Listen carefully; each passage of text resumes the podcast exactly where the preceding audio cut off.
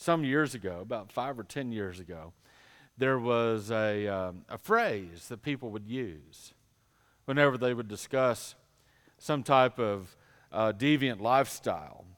They would always add these words to the end of their discussion about this lifestyle. They would say, Not that there's anything wrong with that. And I always found that phrase to be interesting because people would talk about some misbehavior. Not that there's anything wrong with that, they would add. And I found it interesting because to me it proved that there actually was something wrong with that. It, in other words, the law of God is written in people's hearts, and we know what's right and we know what's wrong. And people feel justified, they feel like they have to justify their statements and saying, well, not that there's anything wrong with that. You would never say that kind of phrase about something good that you did, would you? Oh, at the store the other day, I helped an elderly lady load her groceries in the car. Not that there's anything wrong with that. Or the other day, uh, you know, I was, I was cheering for my kids at the ball game. Not that there's anything wrong with that. It's ridiculous for us to tag that phrase on at the end of something that we know in our heart is good and moral. But five or ten years ago, people were saying that all the time about all kinds of behavior. Um, but now, our society has regressed to the point that we don't even say that about bad behavior. Our society now celebrates depravity. And it's like a game of one upsmanship. Uh, uh, you, whatever you do that's more depraved than the next person, well, the more we're going to cheer you on. You know, and it's almost like we're asking the question in our society what unethical uh, behavior must we prove that we believe to be okay so much that we celebrate it? And so, you know, if you're having uh, premarital sexual relations with someone, well, society is going to celebrate that. But even more so if you're living together before marriage. Oh, if you're homosexual, we're going to really celebrate that. And now something has trumped that even. If you decide to change your gender from one to the other, that's the penultimate. I mean, there's just nothing greater to our society than that type of deviant behavior. Well, this worldview, this idea, this mode of thinking, is not so much the worldview of hedonism, although there's a lot of that going on, but I think it's really the worldview of pragmatism. Pragmatism, it's the idea that, hey, whatever works for you is okay. It doesn't matter if it hurts someone, it doesn't matter if it damages your soul, if it destines your eternity for a place that you don't want to go. It doesn't matter uh, if something is right. It doesn't matter if something is wrong. We don't even know what's right and wrong anymore, people would say. If it works for you, fine. And nobody wants to tell someone else what they're doing is wrong. In fact, the only way in our society where you are wrong is if you tell somebody they're wrong. That is the unforgivable sin. To have, a, have a, mind of discernment, to have a mind even of judgment, a mind that would critique another person's lifestyle or choices, that has, in fact, and many times, become a crime. It's become an actual, literal crime in some cases. To have an opinion that someone else might be wrong. Our government is now penalizing business owners who want to take a stand for morality based on their faith. And so they're being penalized because they think something is right and something else is wrong. And if it's not an actual crime, well, then the shame police will be out in full measure to make sure that you are harmed if you have any kind of uh, aberrant theology that doesn't accept everything. Well, we should probably expect the world to act like this. They're the world, they don't know the Lord. But the problem is that many leaders of many churches have gotten in on the act. And I want to take you down uh, the rabbit hole just a little bit um, and describe for you some of the problems of how this idea of pragmatism has crept into the church. The church growth industry, and you might not even know that the church growth is an industry, but it really is. It's a major industry. Now, I want you to understand it's not the, the cause of pragmatism in churches, but the church growth industry is uh, very much susceptible to this idea of pragmatism.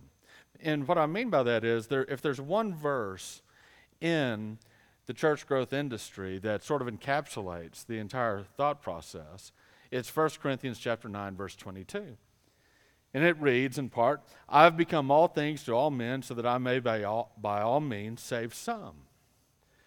And what this has come to mean is that uh, I, if someone might be offended by me saying that something's right or wrong, well, I, I just won't say that anything's right or wrong. But that's not what Paul meant when Paul was writing 1 Corinthians 9. If you read that chapter in this context, he's talking about Christian liberties. What it meant to him was that if doing a certain action might, might hinder someone from receiving Christ, such as if eating meat that's sacrificed to an idol might hinder someone from coming to Christ or might hinder my brother in Christ from having good, a good relationship with Christ, then I won't eat meat. Or if receiving a salary from preaching the gospel, which Paul indicated he had the right to do. But if receiving a salary would hinder someone from receiving Christ or would hinder the unity of the church, then he just won't receive a salary from it. He'll be a tent maker. In other words, this idea of me becoming all things to all men, that by all means I might save some, means that I'm willing to lay aside my rights for the benefit of my brother, for the benefit of other people. That's what that means. And so Paul was willing to sacrifice his own liberties in order to help people hear the good news about Jesus Christ. But unfortunately, some, not all, but some in the church growth industry have taken this verse to mean one of three potential things. Number one, that we should hide who we really are so that we can sort of trick people into liking us and then maybe they'll get saved. That's just sort of not, not tell people who we really are. And, you know, maybe they'll think we're a coffee club or maybe we'll, they'll think we're something else. And, and, and maybe later, after they get to know us, we can sort of ease them into the kingdom of God instead of just being forthright with them. Or it means this it's become to mean this that we should not talk about unpopular doctrines. This is very much uh, what it means to many people today. Many preachers today will avoid the topic of hell, avoid judgment, never talk about sin. I could name these preachers, so could you. Or, worse yet, this phrase has come to mean by some who want to grow themselves large churches that they even change their doctrine. Not that they just don't talk about unpopular doctrines, but that they change their doctrine. Well, if nobody wants me to talk about hell, maybe I should re examine that. Maybe hell doesn't even exist anymore, is the idea. And so, out of the church growth industry has come a, a sort of a new movement. It's called the emerging church movement or the emergent church movement. And uh, this is a really, I think, a really dangerous movement. I'm going to read you a statement of faith by a group called the Emergent Village. Brian McLaren and some others are in this group. And this is their statement of faith. See how hard this statement of faith is to believe in. Okay? Are you ready? You might need some, some galoshes or something like that. There's a lot of mush here. Here we go. We believe in God beauty, future, and hope. But you won't find a traditional statement of faith here that it reads. We don't have a problem with faith, but with statements. Whereas statements of faith and doctrine have a tendency to stifle friendships, we hope to further conversation and action around the things of God. What does that mean? I read it and I don't know what it means. I've got a doctorate. It means almost nothing. And what it and that really encapsulates the emerging church movement.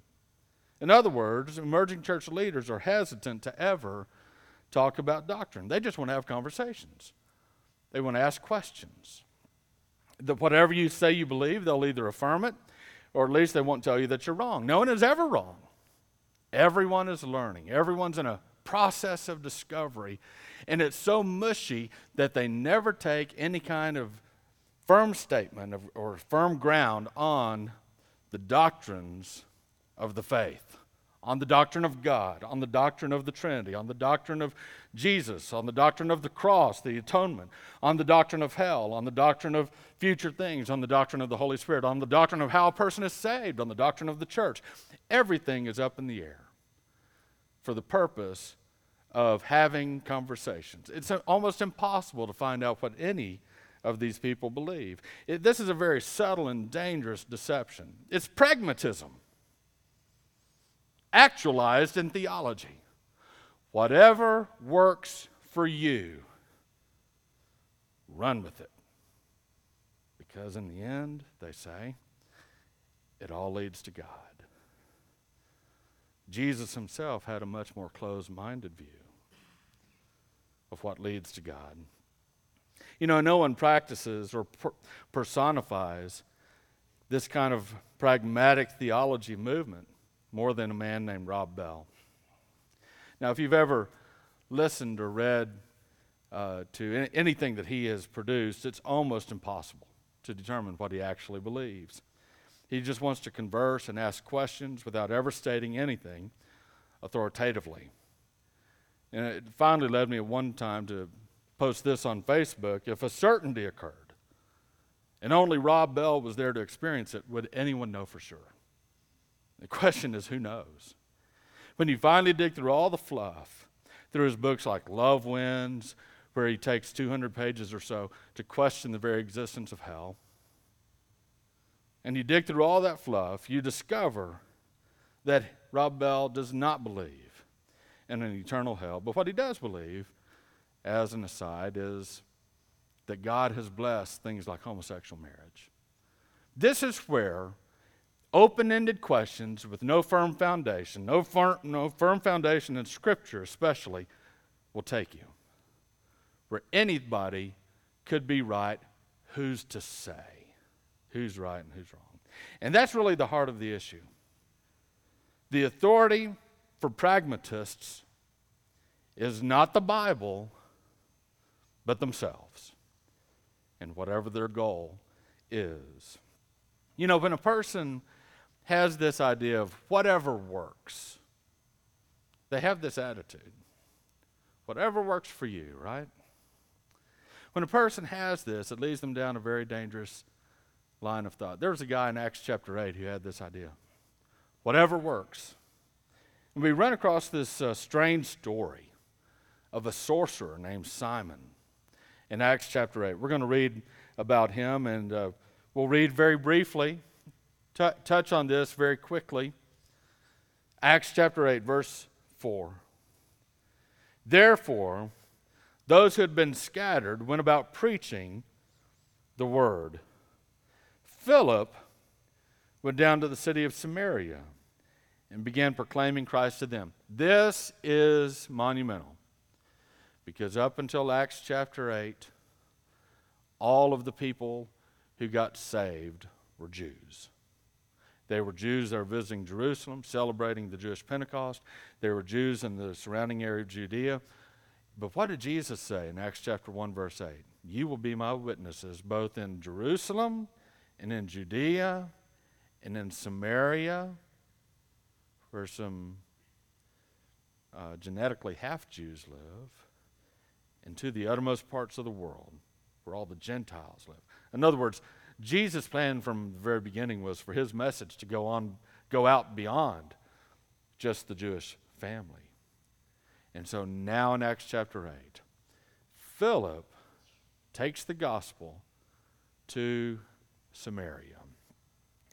And so the Samaritans had a very distinctive understanding of the Messiah.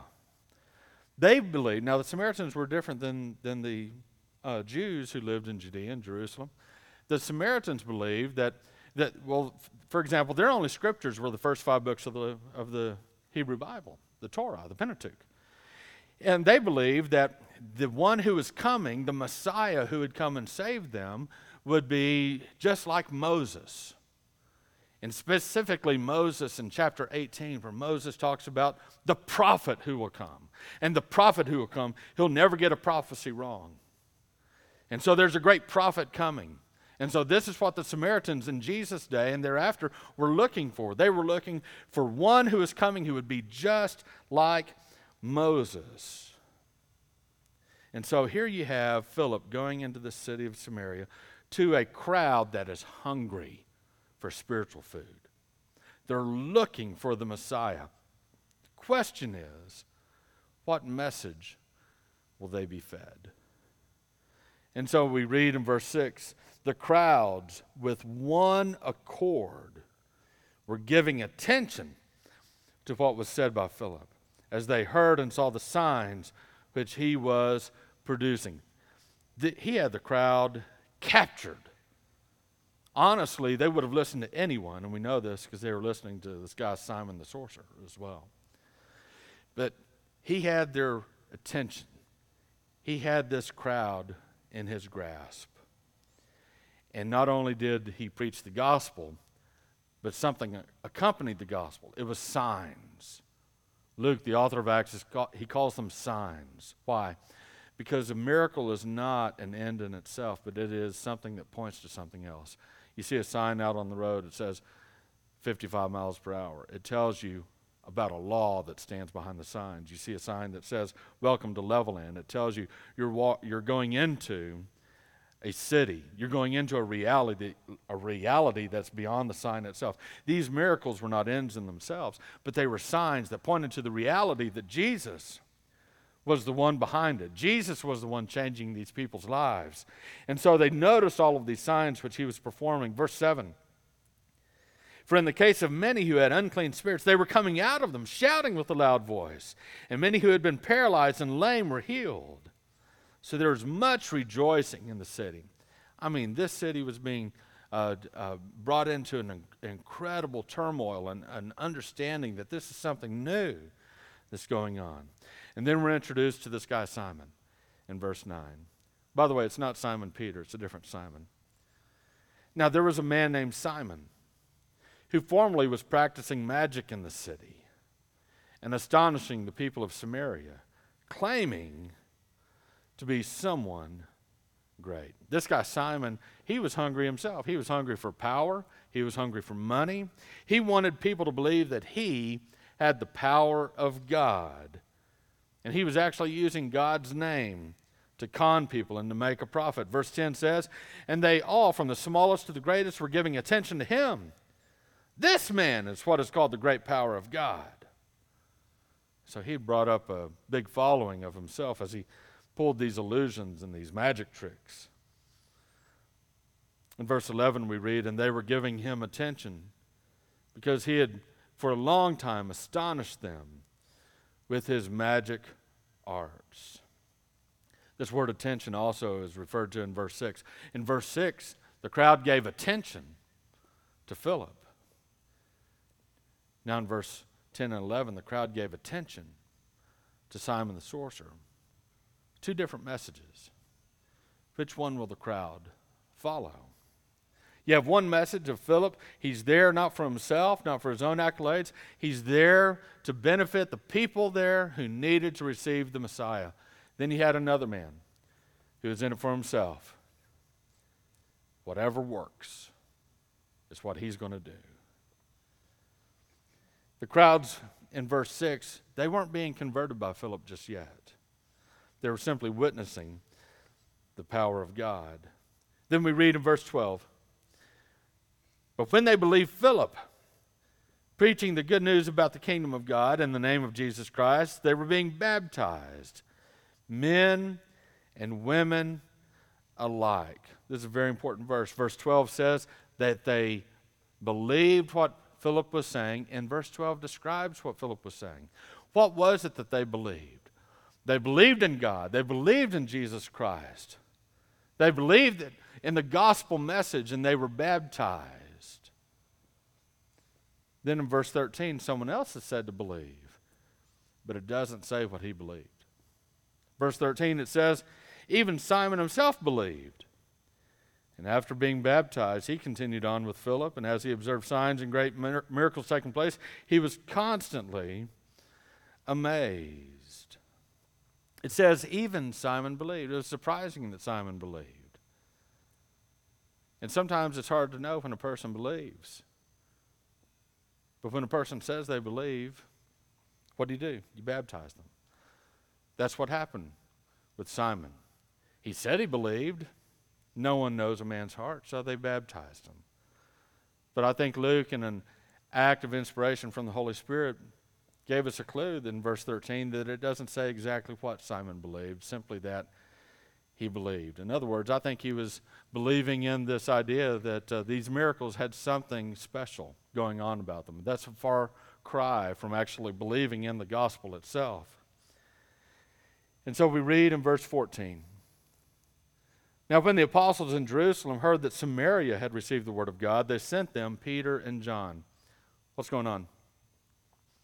What do you mean these non Jewish people are believing in Jesus Christ? What do you mean Philip's baptizing them? We better go check this out. This is something new. This is monumentous because no one has ever come to faith in God. No one's ever been part of the family of God without becoming a Jew first. This is new.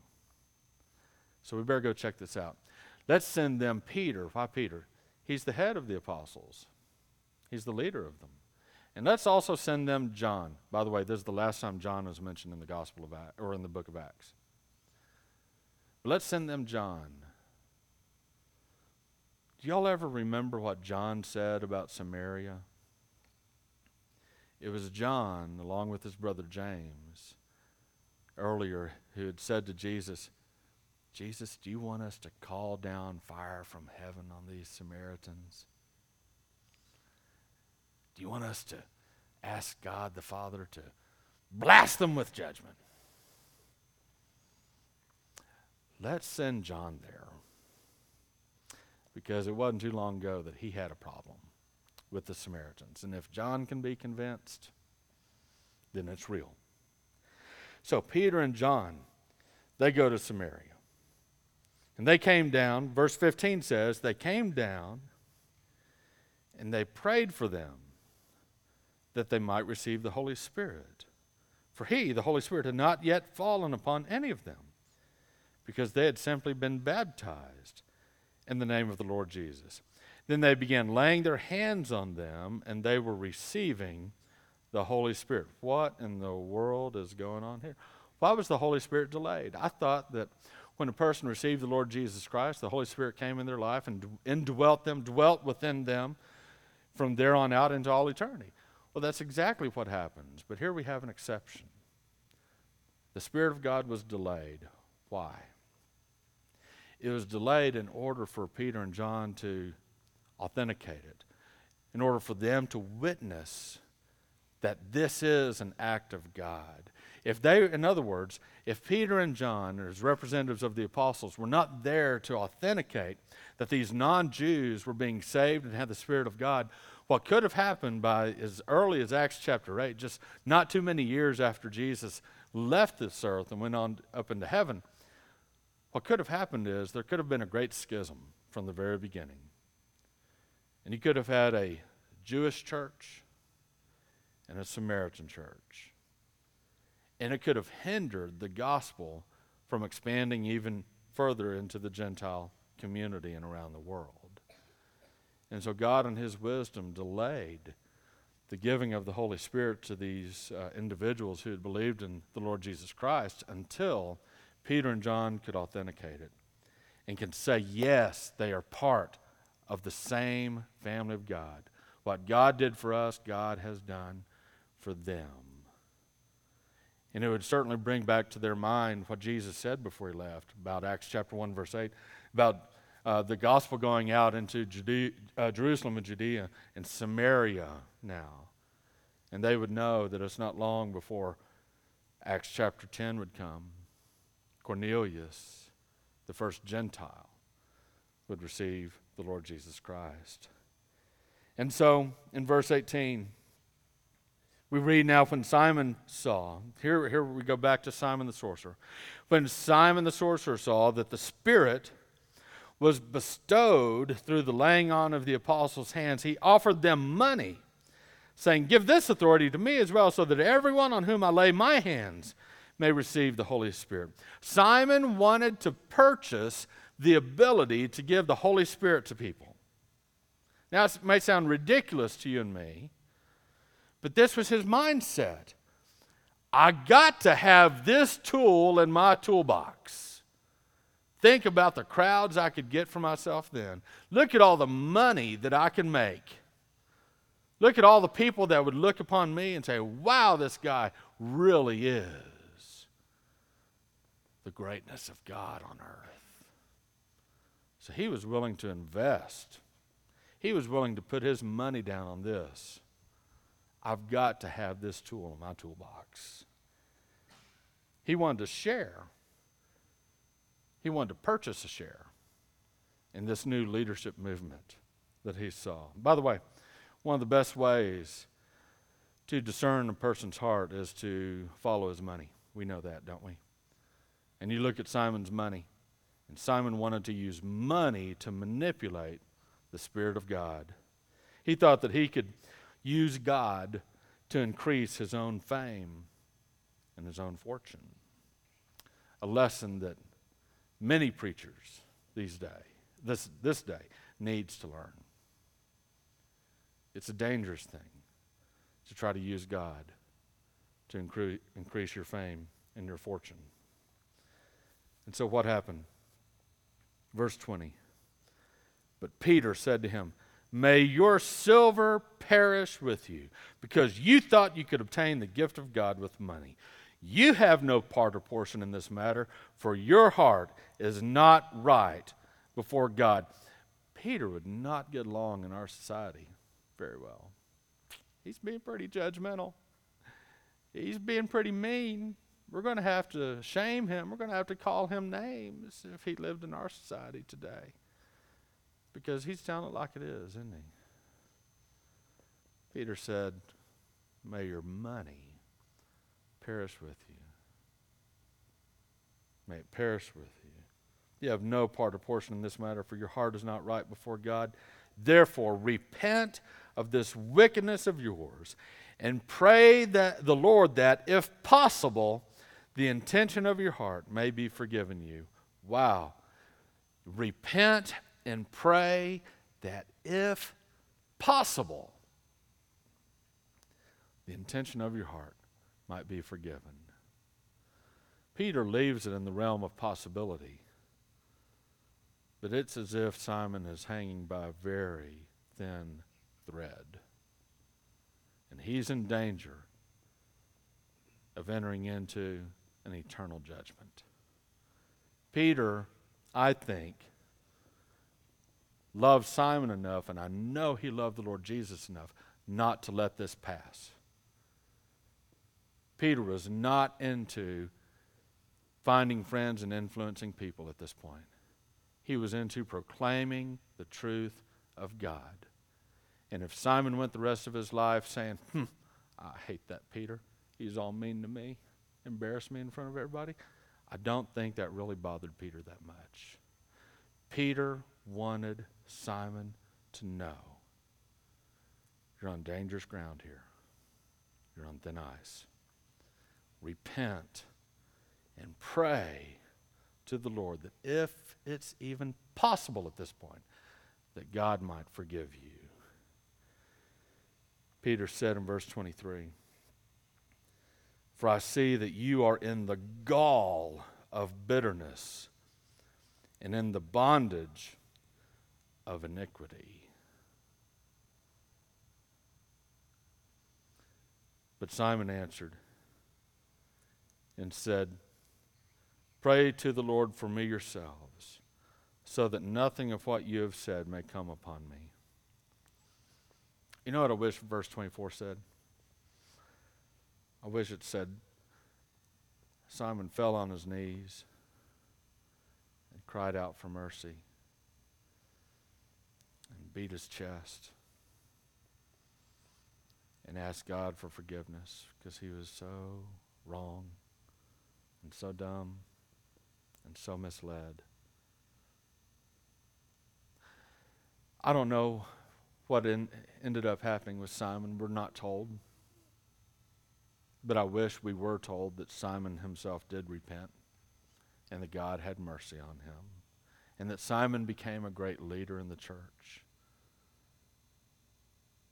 But we're not told any of that. All Simon could do is say, You pray for me. You pray that these bad things don't happen. It's a far cry from crying out to God and saying, God, I've offended you in your honor, and I ask for your forgiveness. You're my king, and I'm your lowly servant. It's a far cry from that to the point where Simon simply says, Sounds like bad news. I don't want any part of it. Y'all seem to be close to God. You pray for me. Because I'm not going to. There are some lessons we can learn from Simon.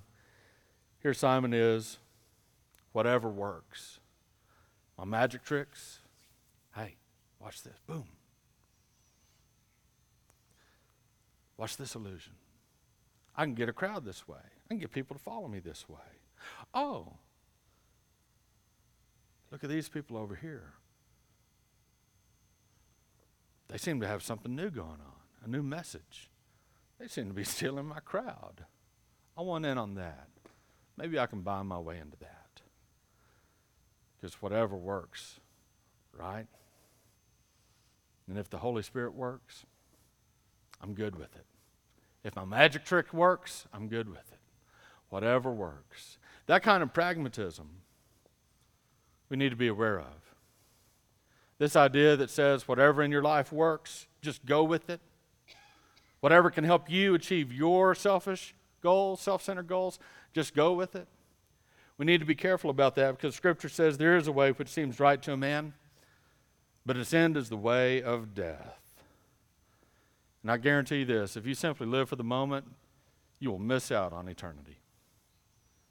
On the surface, it seems like having a philosophy of just doing whatever works would be beneficial, but I think we need to look at the larger consequences. For example, cheating on a test, hey, it might get you an A. It might, it might work for you. It's also the quickest way to fail a class. Ignoring sinful lifestyles might be the easiest way to get along with people. But I can guarantee you, if you and I ignore the sin in our society, there won't be a person getting saved. No one will get saved. Because the only people that need a Savior are sinners. And if nobody's a sinner, Jesus is no different than Buddha or atheism or anything else that comes to mind.